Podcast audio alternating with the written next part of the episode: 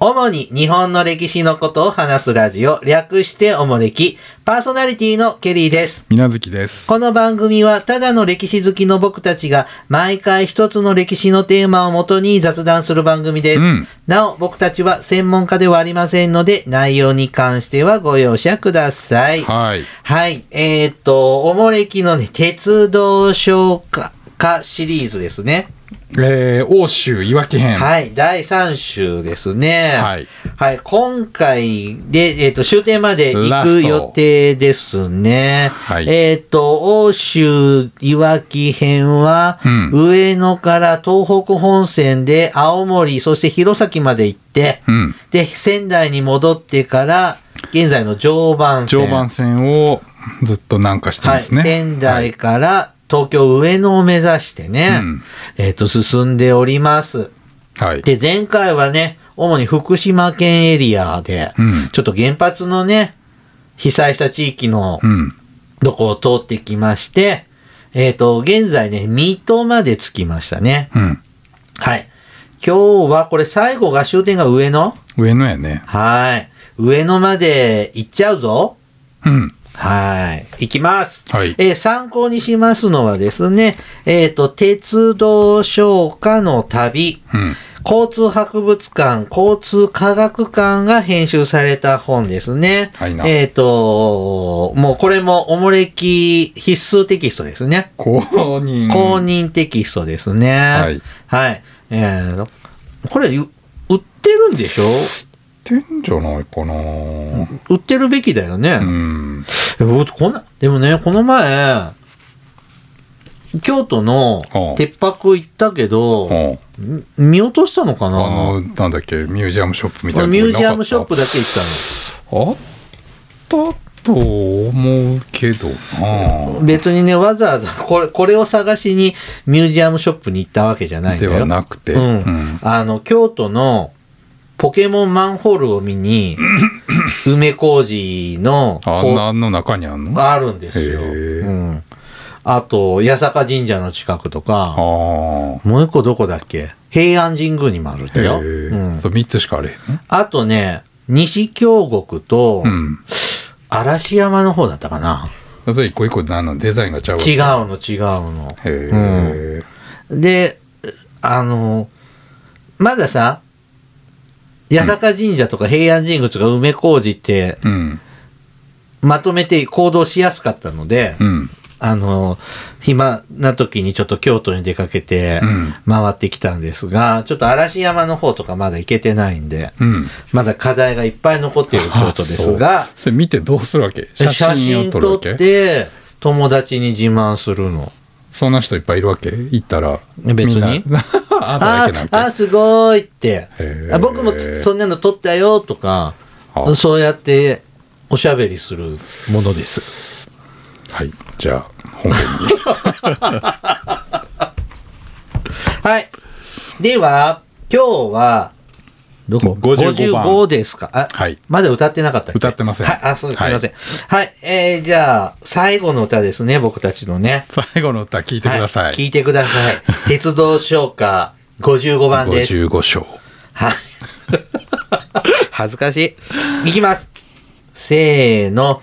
産経の中に金のの、そのなしられしみとの半、忘るなぎこが選びたる、大日本史のそのいさおか。はい。佐々木勲。いさおのいさおですね。はい。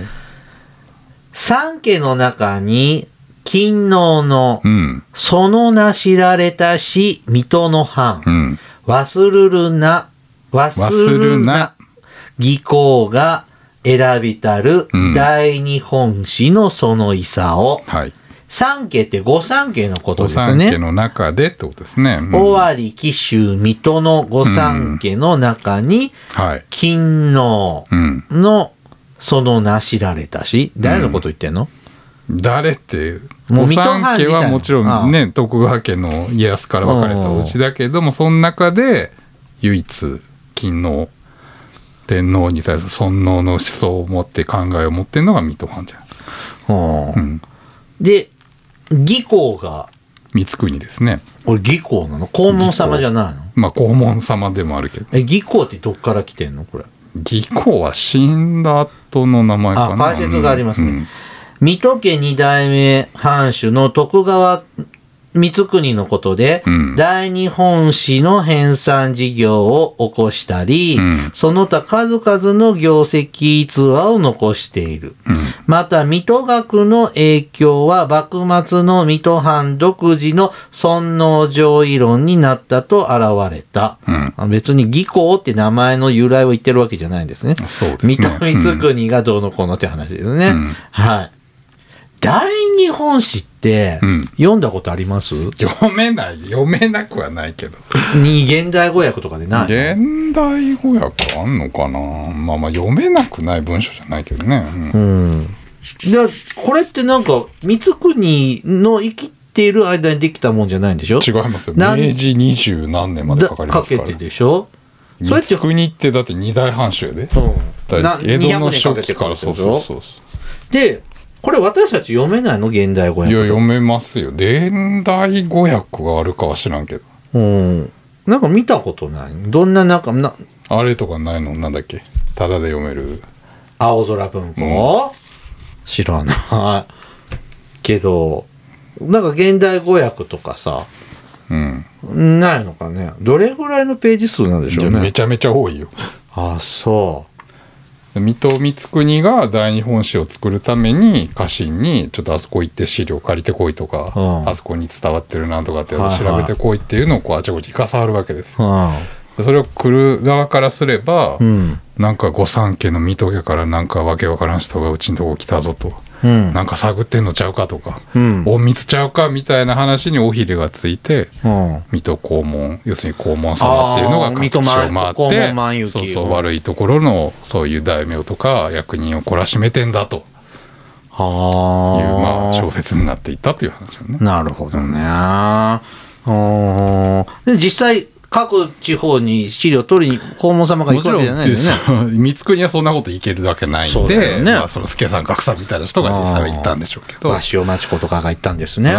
塩町子はそっち行くはい。56番ですね。はい文武の道を広めたる、行動官の後とい、後とえば、残るは地元の梅の川。梅ヶ川梅が川残る地元の梅ヶ川はい。雪の下より匂うなり。うん行動官は有名、聞いたことある。だ本当ですかうん。本当にえ、ちょっと、柔道のなんかと間違えてないえもっとちょっと乱暴な感じの組ありませんでしたえ会ねうん行動会ねはいああ行動館は違うんです水戸藩の犯行ですかうらんうん。名前は知ってるよ。うんうん。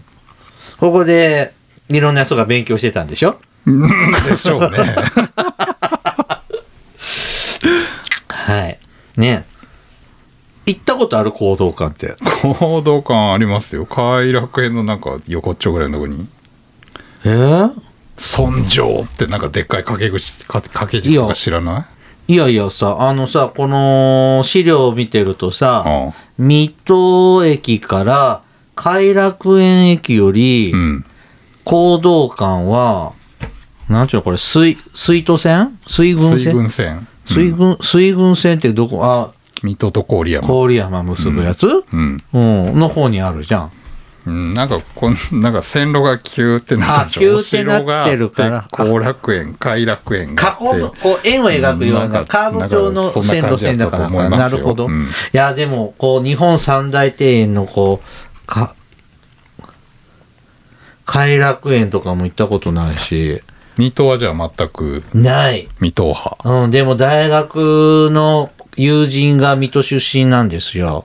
ああー、はいはいはいあでも今、栃木県じゃなく、茨城県にいる。あれ栃木だ。宇都宮にいるから茨城から栃木にう変わってる移っちゃってるから水戸は一回も行ったことないのへうなぎ飯が有名なのえいや知らないかあ書いてないそっちに駅弁あここあそれは旧版にしか載ってないああそうなんだ、うんはいうーん偕楽園も行ったことないまあそうですね僕もその梅の季節には行ったことないんでねあー梅園なんか梅の季節以外に行ったってどうってことないですからねうんただまあなんか気がで入ってるだけも、だしね5月、6月に行ったら梅の実がいっぱいあっていいんじゃない、まあ、いいな取って食べるわけにダはいメかだないけしどねね。うんはい、いや、僕だって三大庭園って兼六園しか行ったことないもん。後楽園も行ったことないんだよ。ええうん。マジか、うん。だから前も言ったじゃん。庭見てもわかんないもん。いやまあそういう問題じゃなくて一応三大と言われるものにはちょっと言っとこうかなみたいいなや、さ思うけど、うんじゃあ絶対に行かなきゃいけない、行きたいかっていうと、他行きたいとかあるじゃんになっちゃうね。そうかな三大とつくもので他行ったことあるのはじゃあ三三大日日本三大、日本三景は本三景はね、あの、天の橋立行ったことないの。日本日本の三大松原紀伊の松原紀伊の松原紀伊の松原と、三保の松原は行った。えっ、とあと虹の松原か虹の松福原。岡福岡唐津かなああ、そっち行ったことない。うん三大大仏は見たよ。三大大仏って東大寺鎌倉鎌倉と、一応高岡って、あ高岡なの漫画道に書いてあったんだも格ん。が違うんじゃな、うん、確かにそれは思 った。日本三大鍾乳洞は行ったよ。と秋吉台ああ違うわ中宝堂中宝堂と岩龍龍泉堂うかん岩と岩手だね岩手と龍河洞。ああと高知か高知ああ高知は行ったよ龍泉堂行ってないな、それね、日本三大鍾乳洞企画で、毎3年連続で。ほらなんでそれで三大帝企画をしなだいんだから、ろう庭子が興味ないもん。鍾乳洞だって大したことないじえゃん、ーなおな鍾乳洞面大白体い一緒じじゃん。ゃんおっぱい石とかなんとか柱とかさなんとかのテーブルとか言って さまあね。そうだけどさ、もう、そんなちょっとさ、ちょっとまだ庭はケリーさんには、そう若す、ケリーさんまだ若くて無理かな。まだ枯れてないのね、うーん。だって庭だようん、いやだけどって話じゃうんーん一応まあ見たいじゃん、まあねっ ええてってなもんですよまあこういうとこういう時に自慢するために三大庭園行っとかんとダメなんだなとは思うけどねどこなんでしょうねザ偕楽園の景色ってどこなんでしょうねだ兼六園なら兼ほら六園ってあの灯籠のさ琴路道路だっけ日本足の灯籠のねさとかあるじゃんあるよね後楽園はどこなんだほら その程度でしょろういやでも行ったもんうん、水戸の方いらっしゃいますかね、またまあ、そん なことばっかだよね。まあ、まあ、人生の宿題ですな。あ庭園あ短いですよ人生はそうだね。宿題後に残しとくとあっという間に8月31日になっちゃいますよはい。じゃあ次行きます。57。連れ立つ旅の、それあはいごめんなさ、はいい、連れ立つ旅の友部より、うん、分かるる道はお山うん、線。はい石岡よりは歌に読む。雫の体もほど近し。うんえっ、と、友部という駅から、はい小山線、小山山小線山、線い現在、水戸線って言ってます、ああそうか今の水戸線かそうやんねはい。どこ行くんですかこの水戸線は。小山ですよああ、東北本線の。東北本線のあーはいはいはいはいはいはい。だからここで、えっ、と、あそうか、友部の友がお友達の友だまかあまら、あ多分なんか、そそここももかかけけたたんんだだねね。おうん分かれる方が小山線。はい。しず、石岡っていう駅もあるね。石岡はあるねはい。これもどっかなんか視線が分かれてますが、鹿島鉄道っていうね昔私鉄が出てたんですけどまあ廃止になっちゃいましたけどそれこそ鹿島神宮の方に行くえ、前乗ったやつん乗らなかった鹿島臨海鉄道みたあいな。臨海じゃないねえ乗ったっ駅で見たんだけだっけ見た赤い電車うん。なんか、鹿島神宮の駅、鹿島臨海鉄道はそうそう鹿島神宮の駅で見たやつ見ねたあで鹿島鉄道っていうのはまた違また違うのがあるうん会で社すかはもう廃線になってるんですね。うん、なくなりましたねあーまあ、比較的最近ですけど、ああ、そうですか。寂しいね。うん、し、雫はこれ地名タイ何なんでしょうね雫の鯛っていうのはなんか死ってね、志にうん、つくしの、とか、筑前煮の地区、うん竹がんぶりに、い説明できないや。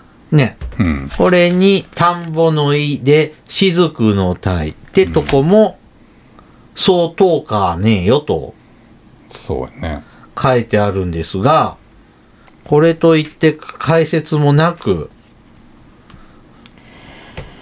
ああ「万葉集」の歌枕みたいですね「万葉集」の歌が読んだうん、黄金色の田んぼの風景が雫の鯛、みたいですね。枕言葉なのいやという場所があるみたあいでるんですすか。ね。うんじゃあ、えーじゃあそんなさ、奈良時代とかに、うんうんから、この辺は稲作が、あー盛んだったんちゅうかまあその秋もうの波打つこう稲穂の風景っていうのが一つの、えー、でうんもこんな時代、関東平、もうこれ関東平野入ってきてるでしょいやもう日立の国ですからこれはちゃんとしたあれでしょこんなさ、そんな時代にもうさ、田んぼが整備されてるもんなんですかね。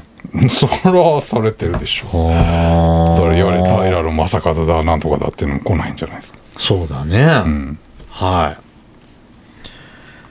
さて、はいえっ、と、次、58番ですね。 58はい。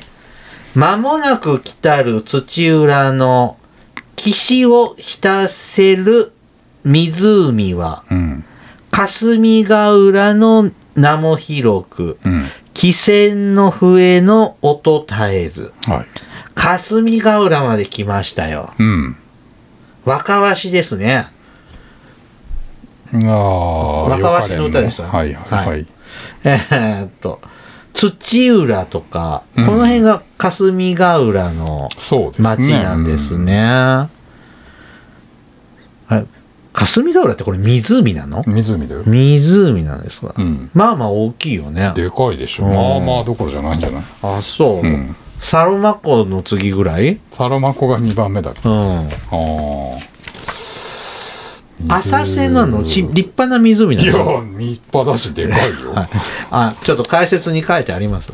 面積178平方キロの淡水湖で、うん日本では琵琶湖に次ぐ第2位の広さ。第2位じゃん、おうん、俺サロモカじゃないのちょっと私が読んでるのが昭和46年版の変わん ないでしょいやわかんないじゃん八郎方だってさ亡くなってるんだからさ琵琶湖霞ヶ浦サロマ湖猪苗代湖ですねあそうですかははいい、うん江戸時代には土浦から潮来水郷地帯各地に船着き場が、えーありまたこれと通じる河川とともに交通機関として利用された、うん戦前には海軍航空隊が置こ置かれた、はいこれがわしわかだよ若鷲わかわしか、うんわしわかわしわかって誰やわしわ かいねはいなるいほたど子行ったじゃん行ったね行ったこ行った、落花生買おうかどんだけ迷ったことかねああ高いでうすねんうんなんかどっかの喫茶店入ってランチ食いましたね飯まで覚えてね えな船は覚えてる船乗いったねた子のねなんか船頭さんみたいな人が安くするからってうんそうそうそうそう本当誰もいなくてね観光客 霞ねヶ浦までねちょろって出てくれて見たよねうんなんかね、まあいた子は全然逆ですけどねああはいはい霞ヶ浦の子上と下みたいな感じですよねううんまあねうんいた子行きましたどうやって行ったのそれこそあれさ東京からさバ鹿島スで行ったじゃん行きおーマジかうんバスで行ったんだ、バスだよ、うへん、えあー高で速バス出てるからねへえほらよう覚えてんなほらほらあのあそこささわサワラだっけサハラねサハラ行って、そっから鉄道であっちこっち行って東京に鹿島鉄道線でと帰かるマジで、うんえーバス乗ってんだバスだった。え、バスで行くんだって思ったんだもん。へえあ の、新宿のね、あぼーの、っとしてるけどい意外といろいろ 思ってる黙ってついてきてる割にはなんか心の中でいろいろわだかまりがあったんだねうん。あれだかこいつら何してんやみたい な、いや、だって、みなずきくんと旅行に行くのに、うんこう、あ、その鉄道で行けるようなとこを、あ、バスも使うんだ、この人ってちょっと意外に思ったんです よ。あそうあ、そうなんだって言って。で、そのさ、なんちゅうの、路線図は全然頭に入ってないんだけど、もうそこはみなずきくんについてったけど、あうーん、あ、そうなんだっていうのは覚えてる。あそうですか、うん。ぼーっとしてません。じゃあ失礼しました、はい。次、59番。 59はい。雲井の空に耳二つ、うん立てる駒の立てたるあ、立てたる駒のごとくにて、見ゆる高根の難体、高根はなんえ高根ごめんはなさい。見ゆる高根は難体と、難体と軟、体とこれ男からだって書きますね。うんで、女体そびゆるつくば山。うんはい。つくばまで来ましたよ。そうですねつくばさん。つくば万博しか言葉がもう出てきませんが。うんはい。え、た、た、え、高根って何ん高い山でし高い山。これ何つくばさんってのは、ょ、うん、男と女との夫婦山山、が夫婦岩みたいになってるから、ポコポコってなってるねうんあ、なるほど、そういうことか。うんで、高い方が男。うん、で、低い方が女性って例えて、目を本当夫婦岩ですね。馬の耳みたいにも見えるしってことでしょああ、そうですか。駒の立てたる駒のごとくにて、うんうーん。えー見た僕たちこれ。つくばさん。それこそバスから見えてんじゃない記憶ないな。うんまあ多分指摘もしてないと思うけうどん。筑波さんって僕行ったことないんだよね僕もなうう。 んん。ここに万博会場があったってこと万博会じゃもっとあのふあのなんだっけ今筑波学園都市みたいなとこでしょね、うんコスマル。コスモ星丸だよあ、コスマルじゃなか った。コス丸って 略し、略しすぎ、略しすぎ誰。も覚えてないしそんなことないでしょあったねはい。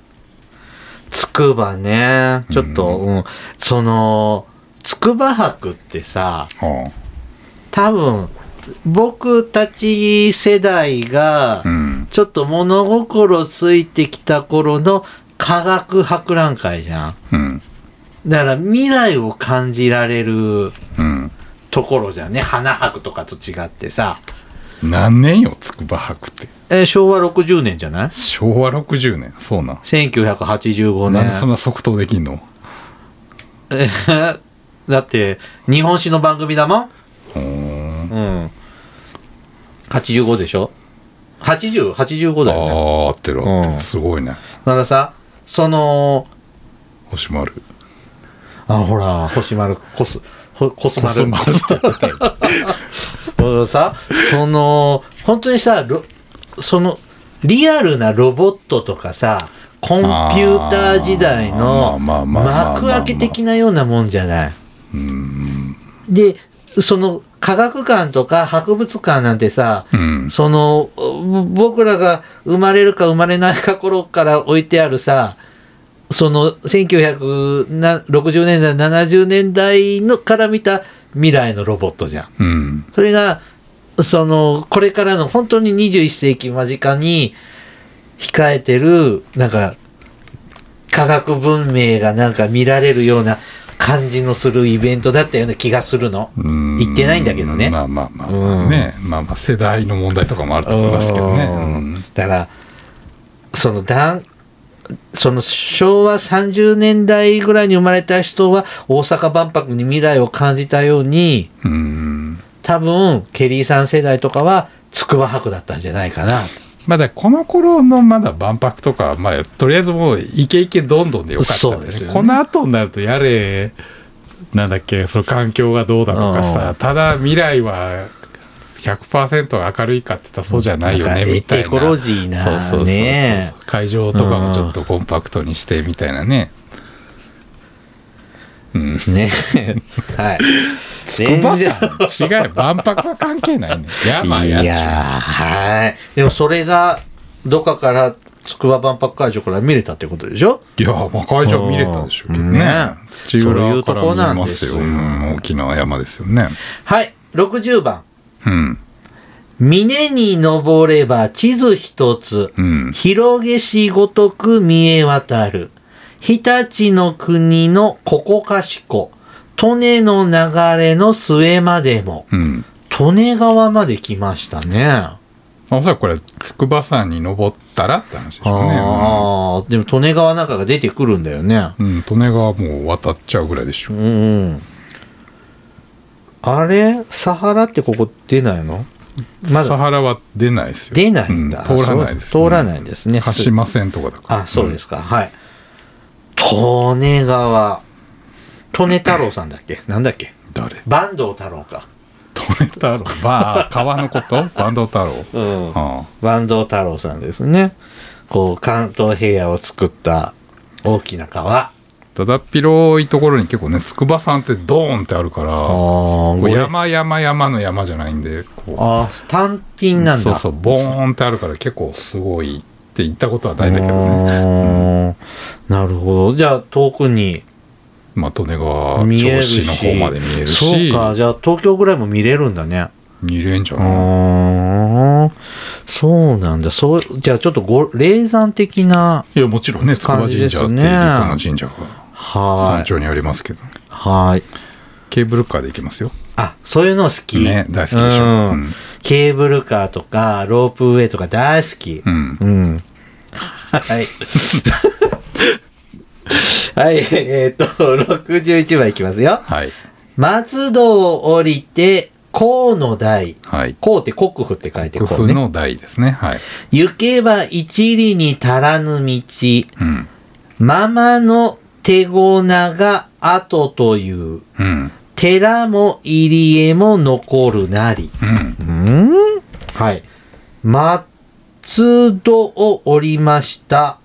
そうすると、高台っていう、国府台ってい河う、野台ですねうんっていううんこれは何ですかなんだっけ明治天皇のなんかはあ、なんゆつったからいりいの、なまあんかこの思辺い、結構千葉のもち平野ろん。部で演習陸軍の軍隊の演習とかでよく使うんだよねうん、うーんじゃあ、そういうのをそれでなんかなんだっけ明治天皇がななんか名付けた名前かなんかじゃなかったっけなるほどね。で、あと、ママ、ママ観音があるのうんうんママのママって何ママの手ごなママの観音っておっぱいの観音さんじゃないのそんなんあんのなんか愛知県にあった。あそううなの、ん。おっぱい神社みたいどのな。辺に犬山とか、へえ江南とか、小牧の方にあったと思ったけどな。うん。へええっ、と、入り、寺も入り江も残っているとか、まあ昔ながらの風景も残っている。明治時代に昔ながらの風景ってね。うんまあまあまあと奈良時代思いますけどの話ですけどねはい。もう、これ千葉県なのもうそうやねあ、ほんとだ。ちょっと待って、東京の地名になってきちゃってる。次から。うんはい。へえ。でも千葉とか別に通るわけじゃないしね。うん我孫子なんかも全然触れてないよ。牛久とかさ、牛久って観音さんあるとこでしょ牛久は大仏大仏か、牛久大仏うかん、とか、この辺はやっぱ今は触れたいとこ我孫子なんてなんか在来線の終点みたいなイメまあージありま今すけでどこね。そねベッドタウンで大きくなったけどまあ当時は何にもない田園地帯なんじゃないそうでしょうね。川のなんか間間のぐちゅぐちゅしたとこでしょうねんもともとはねまあね、湿地帯みたいなうんとこかな。はい、62番。 62はい。えー車輪の巡り速やかに、千住大、千住大橋右に見て、うん玉木の橋の限りなく、うん再び戻る田端駅。はいおー山手線まで来たよ。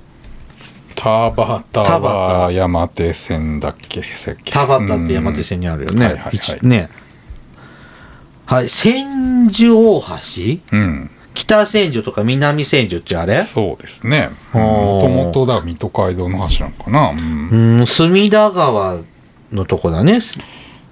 えー、隅田川か、はいうん、千住ってね。うん、あーなんか下町、寅さんの感じの方に来た感じ。そうやね千住大橋が金髪さんの歩くとこやっけ違うなあれ荒川じゃあないれのはだ荒川か、うん、まあでもこの辺ですよね。まあまあまあそうやねはい。あ、東京戻ってきたうね。ん63番。はい昔は鬼、鬼の住処とて、うん人の恐れし道のくの、果てまで行きて時の間に、帰ることこそ、めでたけれ。うんあれ帰ってきました帰ってきちゃったじゃん。うんまあ確かに東京ですからね。うん昔は道のくは鬼の住んでるとこだったんですか。あだあだたら山じゃなかったっけあーなんとかの鬼ババアが、うんうんそういう得体の知れない とこだったわけですよね昔はね道の奥といえばううんんうんまあそうですわなう。んうんで、まあ、そこ、そんなとこまで行って帰ってこれちゃったよという。うんあ今や鉄道でそんな端っこ青森まで行ってあっという間に帰ってこれるすごいよねってあ話ねだえ、うん文明開化ですね、んはい、最後です。はい64ですよ。え岩へはい、岩へ人々鉄道の開けし時に会える身を、うん上野の山も響くまで、鉄道唱歌の声立てえて。はいはい、上野到着です。はやれやれはい戻ってきたあーはい。鉄道ができて、すごい遠方の人とも会いやすくなって感謝しなよと。ねえまあ日本ってねその馬車とかの時代がないんでそうですね。昨日まで歩いてたのが突然鉄道ができるわけですよあねーそのやっぱりインパクトっていうのはすごいよねだってね、本当に歩くより、うんあっという間に行けるんだもんね。ねまあ、それだから僕らだったらたし高速道路が開通して不便だった山道が昔は1時間かかってたのが今20分で行けるようになったとかね、なんかそんなに似てる1の時か間な。が20分のインパクトとやっぱり20日間が1日でいけるっていうのは全然違うよねそうだよね、うん時は金なり、うんいっぱいお仕事できちゃいますね。ねえまあいろいろおかげで忙しくなったんでしょうけどはいうんさあ、第3章終わっちゃいましたね。鉄道消化シリーズやばいじゃんネタ切れいや、この先もですね、第4週から第6週までございます。東海道山陽九州欧州いわきと来て第4週はですね、えっ、と、北陸編になりますへね。で、第5週は関西三宮南海編。うんだから紀伊半島と四う国んとかかな。で、第6週が北海道編へえになるようです。そうでっか、はいまだまだいけそうですなまあ、気長にですね。つうか、これ全部ややるの、まあ大変だけど。うんうん。また、いつか。うんほんとこれ不定期なんでね。そうですまねた気が向いたら企画いたします。はいはい、おもれきではですね、リスナーの皆様からのお便りを募集しております。うんあの時代に行ってみたい、あの人に会いたい、おすすめの歴史漫画、歴史小説、大河ドラマなど歴史ドラマや映画の思い出や感想、戦争の体験談など、他にもいろいろとお便りテーマがあります。詳細はおもれきのブログをご覧ください。うん番組へのお便りは、E メールまたは Twitter のダイレクトメールでお送りください。はいメールアドレスは、おもれき2013アットマーク Gmail.com。Twitter はひらがなでおもれきと検索してください。はい。ではまた、ポッドキャストでお会いいたしましょう。さようなら。さよなら。